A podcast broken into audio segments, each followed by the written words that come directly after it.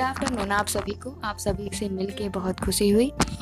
जैसा कि मैंने आप लोगों को बताया था कि मैं अपना रिसर्च आप लोगों से साझा करूँगी तो मैं आप लोग के सामने हूँ और मैं अपने प्रोजेक्ट की पहली स्टोरी जो कि पेंटिंग और लिटरेचर का एक कॉम्बिनेशन है, जिसमें बच्चे ने बहुत अच्छी अच्छी पेंटिंग्स बताई है, जो कि मैं अपने ऑडियो रिकॉर्डिंग में नहीं दिखा पाऊँगी आपको। पर मैं उसकी स्टोरी सुनाना चाहूँगी। इसकी स्टोरी थोड़ी बहुत लंबी है तो मैं इसको तीन पार्ट में सुनाऊँगी। तो ये इसका फ़र्स्ट पार्ट है। बच्चे का नाम है विवेक, जो कि 12 साल का है, और वो पहाड़ों से बिलोंग करता है। आप गरुड़ के बारे में बता दूँ कि आप जब कभी हल्द्वानी या काठ गोदाम स्टेशन पर गए होंगे, अगर आप नैनीताल जा रहे हों तब या किसी वजह से तो वहाँ से आपको सीधे टैक्सी लेनी पड़ती है ऊपर जाने के लिए, ऊपर इन द सेंस पहाड़ों के ऊपर जाने के लिए।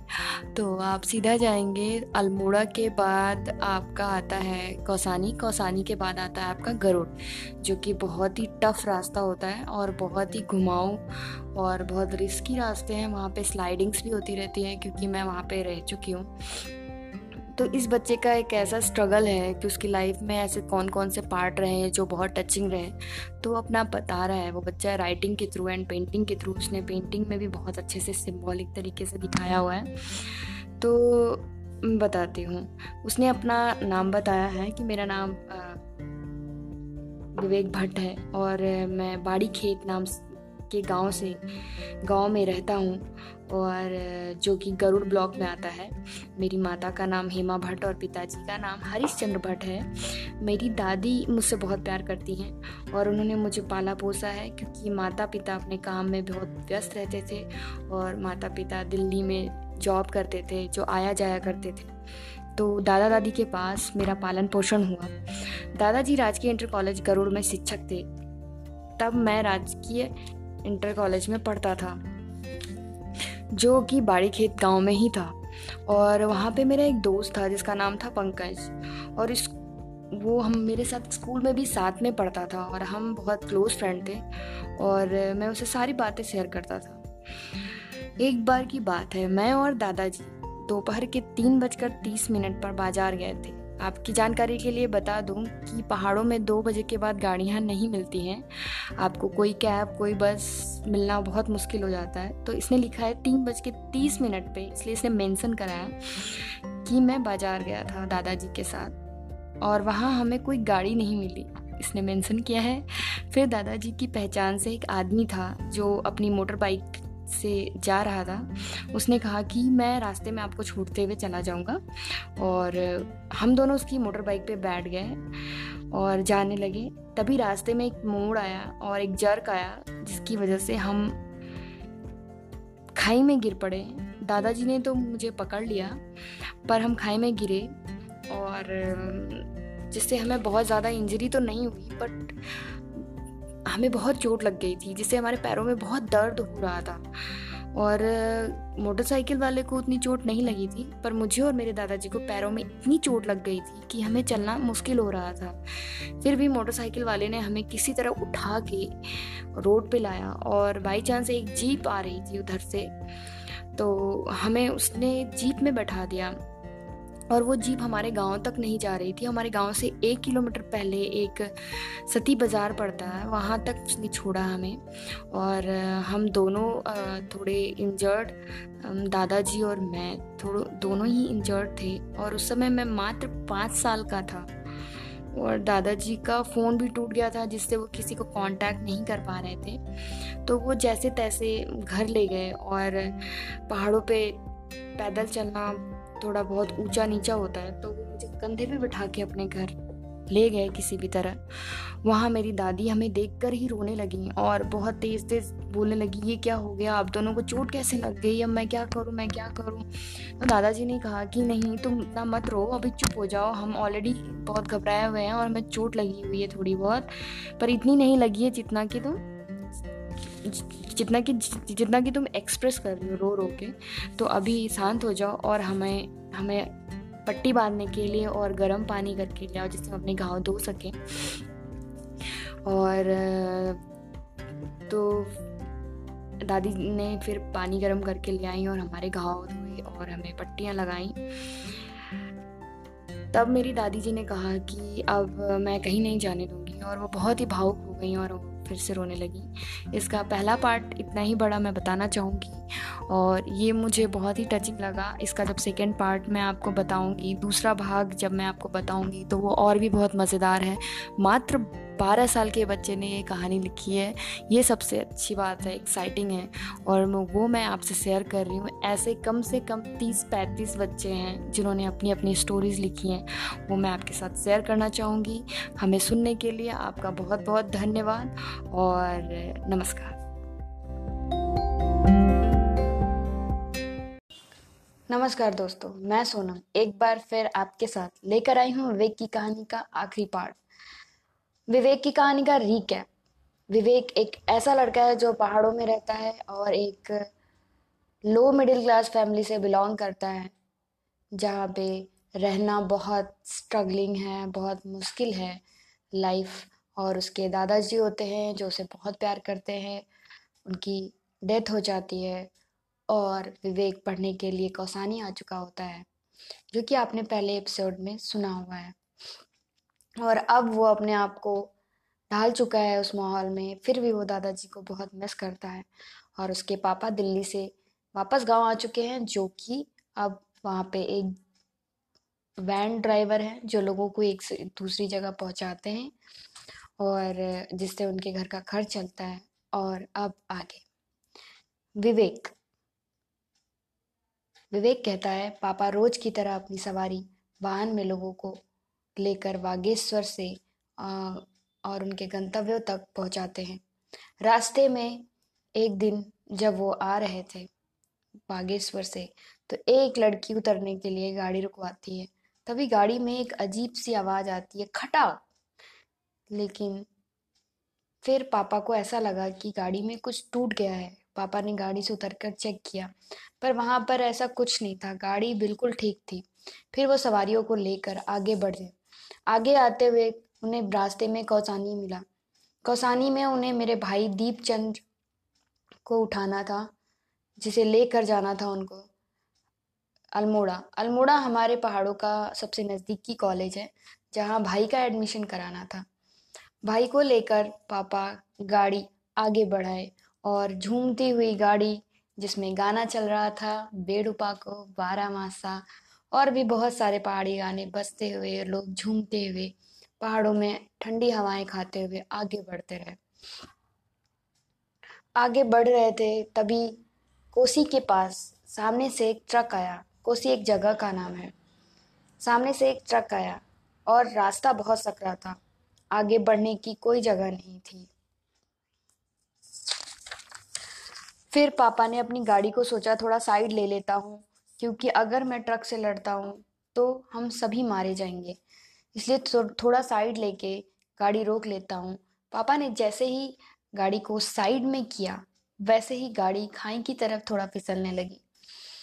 और पापा का ब्रेक नहीं लग रहा था गाड़ी डिसबैलेंस हो गई और गाड़ी धीरे धीरे खाई की तरफ़ सरकने लगी। तभी दो सवारियाँ जो बैठे हुए थे वो अचानक से बाहर जा गिरे। जिससे पापा बहुत घबरा गए और गाड़ी को बचाने की पूरी कोशिश करने लगे। तभी सामने एक पेड़ उगा हुआ था, जो खाई की तरफ़ से, सड़क की तरफ़ उगा हुआ था। वहाँ पे पापा ने गाड़ी किसी तरह ले जाकर अटका दी और सारे सवारियों को बाहर निकालने लगे। मेरा भाई डर के मारे बेहोश हो गया था। पापा ने सबको बाहर निकाला, सड़क पर ले आए और लोगों से मदद मांगने लगे। तभी बगल के गाँव वाले जो कि देखे कि यहाँ पे कोई दुर्घटना हो गई है वो दौड़ कर आए और साथ में ही पुलिस वाले को फ़ोन कर दिए कि मदद के लिए आए। पुलिस आने पे वो पापा के ऊपर शक करने लगी कि कहीं पापा अल्कोहल पी के तो नहीं चला रहे थे गाड़ी पर पापा मेरे ऐसे कभी नहीं करते हैं। तो गाँव वालों ने पापा का बहुत सपोर्ट किया और उन्होंने कहा कि नहीं साहब ये तो कभी भी नहीं पीता है और ये बहुत ही अच्छे से लोगों को लेकर आ, आता और जाता है। ये पक्का ट्रक वालों की ही गलती होगी और फिर पुलिस वालों ने सारी बातें समझते हुए गाड़ी को बाहर निकालने की पूरी कोशिश की। गाँव वाले और पुलिस वाले मिलकर गाड़ी को किसी तरह रस्सी से बांधकर ऊपर खींचते हैं। फिर गाड़ी को स्टार्ट करने की कोशिश करते हैं। गाड़ी स्टार्ट तो हो जाती है, पर उसे एक बार चेक करना होता है कि इसका ब्रेक सही है कि नहीं। गाड़ी का ब्रेक तो सही होता है, पर उसकी स्टेपनी टूट चुकी होती है। फिर पुलिस वालों की मदद से उनकी गाड़ी के साथ साथ हमारी गाड़ी अल्मोड़ा पहुँचती है। सारे लोगों को हम लोग हॉस्पिटल में दिखाते हैं। पता चलता है वहाँ पर वहाँ पर पापा की अंगूठे की हड्डी टूट गई है, जिससे पापा को प्लास्टर लगता है और बाकी लोगों को मामूली चोटें आई थी। भाई भी मेरा ठीक था। उसके बाद भी पापा भाई को लेकर कॉलेज जाते हैं और उसका एडमिशन कराते हैं। एडमिशन कराने के बाद जैसे ही वो थोड़ा आराम करने के लिए बाहर एक पेड़ के नीचे बैठे होते हैं, तब तक ताई जी का, जो कि मेरे भाई दीपचंद की माँ होती हैं, उन्होंने फ़ोन किया, सब ठीक तो है, पर भाई मेरा बहुत समझदार था, उसने कुछ भी ना बताया, उसने बोला, माँ, मैं घर आके फ़ोन करता हूँ, और यहाँ पे सब ठीक है, पर तुम्हारी आवाज़ नहीं आ रही है। उसके बाद पापा भाई को लेकर घर की तरफ़ चल देते हैं, गाड़ी बनने के लिए अल्मोड़ा में ही छोड़ देते हैं। और घर आकर पापा जब ताऊ जी को सारी चीज़ें बताते हैं, कौसानी आते हैं, अपने घर नहीं, हम रास्ते में कौसानी में मेरे ताऊ जी और ताई जी और मेरा भाई दीपचंद रहता था, जहाँ पे मैं रहकर अपनी कौसानी में पढ़ाई कर रहा हूँ। केंद्रीय विद्यालय कौसानी में।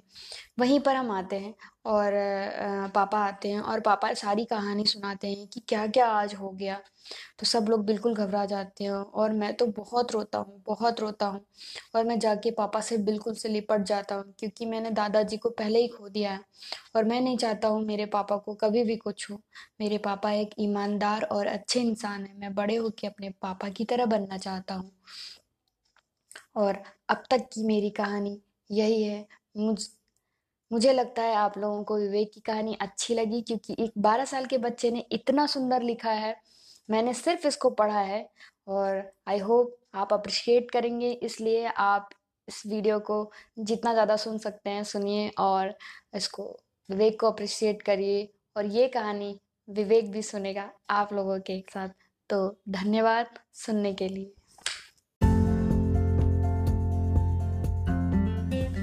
नमस्कार दोस्तों, मैं सोनम, एक बार फिर आपके साथ लेकर आई हूँ विवेक की कहानी का आखिरी पार्ट विवेक की कहानी का रीकैप विवेक एक ऐसा लड़का है जो पहाड़ों में रहता है और एक लो मिडिल क्लास फैमिली से बिलोंग करता है, जहाँ पे रहना बहुत स्ट्रगलिंग है, बहुत मुश्किल है लाइफ और उसके दादाजी होते हैं जो उसे बहुत प्यार करते हैं, उनकी डेथ हो जाती है। और विवेक पढ़ने के लिए कौसानी आ चुका होता है, जो कि आपने पहले एपिसोड में सुना हुआ है। और अब वो अपने आप को ढाल चुका है उस माहौल में, फिर भी वो दादाजी को बहुत मिस करता है और उसके पापा दिल्ली से वापस गाँव आ चुके हैं, जो कि अब वहाँ पे एक वैन ड्राइवर है, जो लोगों को एक से दूसरी जगह पहुँचाते हैं और जिससे उनके घर का खर्च चलता है। और अब आगे। विवेक विवेक कहता है, पापा रोज की तरह अपनी सवारी वाहन में लोगों को लेकर बागेश्वर से और उनके गंतव्यों तक पहुंचाते हैं। रास्ते में एक दिन जब वो आ रहे थे बागेश्वर से तो एक लड़की उतरने के लिए गाड़ी रुकवाती है। तभी गाड़ी में एक अजीब सी आवाज़ आती है, खटा! लेकिन फिर पापा को ऐसा लगा कि गाड़ी में कुछ टूट गया है। पापा ने गाड़ी से उतर कर चेक किया, पर वहाँ पर ऐसा कुछ नहीं था। गाड़ी बिल्कुल ठीक थी। फिर वो सवारियों को लेकर आगे बढ़। बढ़े आगे आते हुए उन्हें रास्ते में कौसानी मिला। कौसानी में उन्हें मेरे भाई दीपचंद को उठाना था, जिसे लेकर जाना था उनको। अल्मोड़ा। अल्मोड़ा हमारे पहाड़ों का सबसे नज़दीकी कॉलेज है, जहाँ भाई का एडमिशन कराना था। भाई को लेकर पापा गाड़ी आगे बढ़ाए। और झूमती हुई गाड़ी जिसमें गाना चल रहा था, बेडुपा को, बारह मासा और भी बहुत सारे पहाड़ी गाने बजते हुए लोग झूमते हुए पहाड़ों में ठंडी हवाएँ खाते हुए आगे बढ़ते रहे। आगे बढ़ रहे थे तभी कोसी के पास सामने से एक ट्रक आया। कोसी एक जगह का नाम है। सामने से एक ट्रक आया और रास्ता बहुत सकरा था। आगे बढ़ने की कोई जगह नहीं थी। फिर पापा ने अपनी गाड़ी को सोचा थोड़ा साइड ले लेता हूँ क्योंकि अगर मैं ट्रक से लड़ता हूँ तो हम सभी मारे जाएँगे। इसलिए थो, थोड़ा साइड लेके गाड़ी रोक लेता हूँ। पापा ने जैसे ही गाड़ी को साइड में किया वैसे ही गाड़ी खाई की तरफ़ थोड़ा फिसलने लगी। और पापा का ब्रेक नहीं लग रहा था गाड़ी डिसबैलेंस हो गई और गाड़ी धीरे धीरे खाई की तरफ़ सरकने लगी। तभी दो सवारियाँ जो बैठे हुए थे वो अचानक से बाहर जा गिरे। जिससे पापा बहुत घबरा गए और गाड़ी को बचाने की पूरी कोशिश करने लगे। तभी सामने एक पेड़ उगा हुआ था, जो खाई की तरफ़ से, सड़क की तरफ़ उगा हुआ था। वहाँ पे पापा ने गाड़ी किसी तरह ले जाकर अटका दी और सारे सवारियों को बाहर निकालने लगी। मेरा भाई डर के मारे बेहोश हो गया था। पापा ने सबको बाहर निकाला, सड़क पर ले आए और लोगों से मदद मांगने लगे। तभी बगल के गाँव वाले जो कि देखे कि यहाँ पे कुछ दुर्घटना हो गई है वो दौड़ कर आए। और साथ में ही पुलिस वाले को फ़ोन कर दिए कि मदद के लिए आए। पुलिस आने पे वो पापा के ऊपर शक करने लगी। कहीं पापा अल्कोहल पी के तो नहीं चला रहे थे गाड़ी? पर पापा मेरे ऐसे कभी नहीं करते हैं। तो गाँव वालों ने पापा का बहुत सपोर्ट किया और उन्होंने कहा कि नहीं साहब ये तो कभी भी नहीं पीता है। और ये बहुत ही अच्छे से लोगों को लेकर आ, आता और जाता है। ये पक्का ट्रक वालों की ही गलती होगी और फिर पुलिस वालों ने सारी बातें समझते हुए गाड़ी को बाहर निकालने की पूरी कोशिश की। गाँव वाले और पुलिस वाले मिलकर गाड़ी को किसी तरह रस्सी से बांधकर ऊपर खींचते हैं। फिर गाड़ी को स्टार्ट करने की कोशिश करते हैं। गाड़ी स्टार्ट तो हो जाती है, पर उसे एक बार चेक करना होता है कि इसका ब्रेक सही है कि नहीं। गाड़ी का ब्रेक तो सही होता है, पर उसकी स्टेपनी टूट चुकी होती है। फिर पुलिस वालों की मदद से उनकी गाड़ी के साथ साथ हमारी गाड़ी अल्मोड़ा पहुँचती है। सारे लोगों को हम लोग हॉस्पिटल में दिखाते हैं। पता चलता है वहाँ पर वहाँ पर पापा की अंगूठे की हड्डी टूट गई है, जिससे पापा को प्लास्टर लगता है और बाकी लोगों को मामूली चोटें आई थी। भाई भी मेरा ठीक था। उसके बाद भी पापा भाई को लेकर कॉलेज जाते हैं और उसका एडमिशन कराते हैं। एडमिशन कराने के बाद, जैसे ही वो थोड़ा आराम करने के लिए बाहर एक पेड़ के नीचे बैठे होते हैं, तब तक ताई जी का, जो कि मेरे भाई दीपचंद की माँ होती हैं, उन्होंने फ़ोन किया, सब ठीक तो है, पर भाई मेरा बहुत समझदार था। उसने कुछ भी ना बताया। उसने बोला, माँ, मैं घर आके फ़ोन करता हूँ, और यहाँ पे सब ठीक है, पर तुम्हारी आवाज़ नहीं आ रही है। उसके बाद पापा भाई को लेकर घर की तरफ़ चल देते हैं। गाड़ी बनने के लिए अल्मोड़ा में ही छोड़ देते हैं। और घर आकर पापा जब ताऊ जी को सारी चीज़ें बताते हैं, कौसानी आते हैं, अपने घर नहीं, हम रास्ते में कौसानी में मेरे ताऊ जी और ताई जी और मेरा भाई दीपचंद रहता था, जहाँ पे मैं रहकर अपनी कौसानी में पढ़ाई कर रहा हूँ। केंद्रीय विद्यालय कौसानी में। वहीं पर हम आते हैं और पापा आते हैं और पापा सारी कहानी सुनाते हैं कि क्या क्या आज हो गया। तो सब लोग बिल्कुल घबरा जाते हैं और मैं तो बहुत रोता हूँ, बहुत रोता हूँ। और मैं जाके पापा से बिल्कुल से लिपट जाता हूँ क्योंकि मैंने दादाजी को पहले ही खो दिया है। और मैं नहीं चाहता हूँ मेरे पापा को कभी भी कुछ हो मेरे पापा एक ईमानदार और अच्छे इंसान हैं। मैं बड़े होकर अपने पापा की तरह बनना चाहता हूँ। और अब तक की मेरी कहानी यही है। मुझ, मुझे लगता है आप लोगों को विवेक की कहानी अच्छी लगी क्योंकि एक बारह साल के बच्चे ने इतना सुंदर लिखा है। मैंने सिर्फ़ इसको पढ़ा है और आई होप आप अप्रिशिएट करेंगे, इसलिए आप इस वीडियो को जितना ज़्यादा सुन सकते हैं, सुनिए और इसको, विवेक को अप्रिशिएट करिए और ये कहानी विवेक भी सुनेगा आप लोगों के साथ। तो धन्यवाद सुनने के लिए।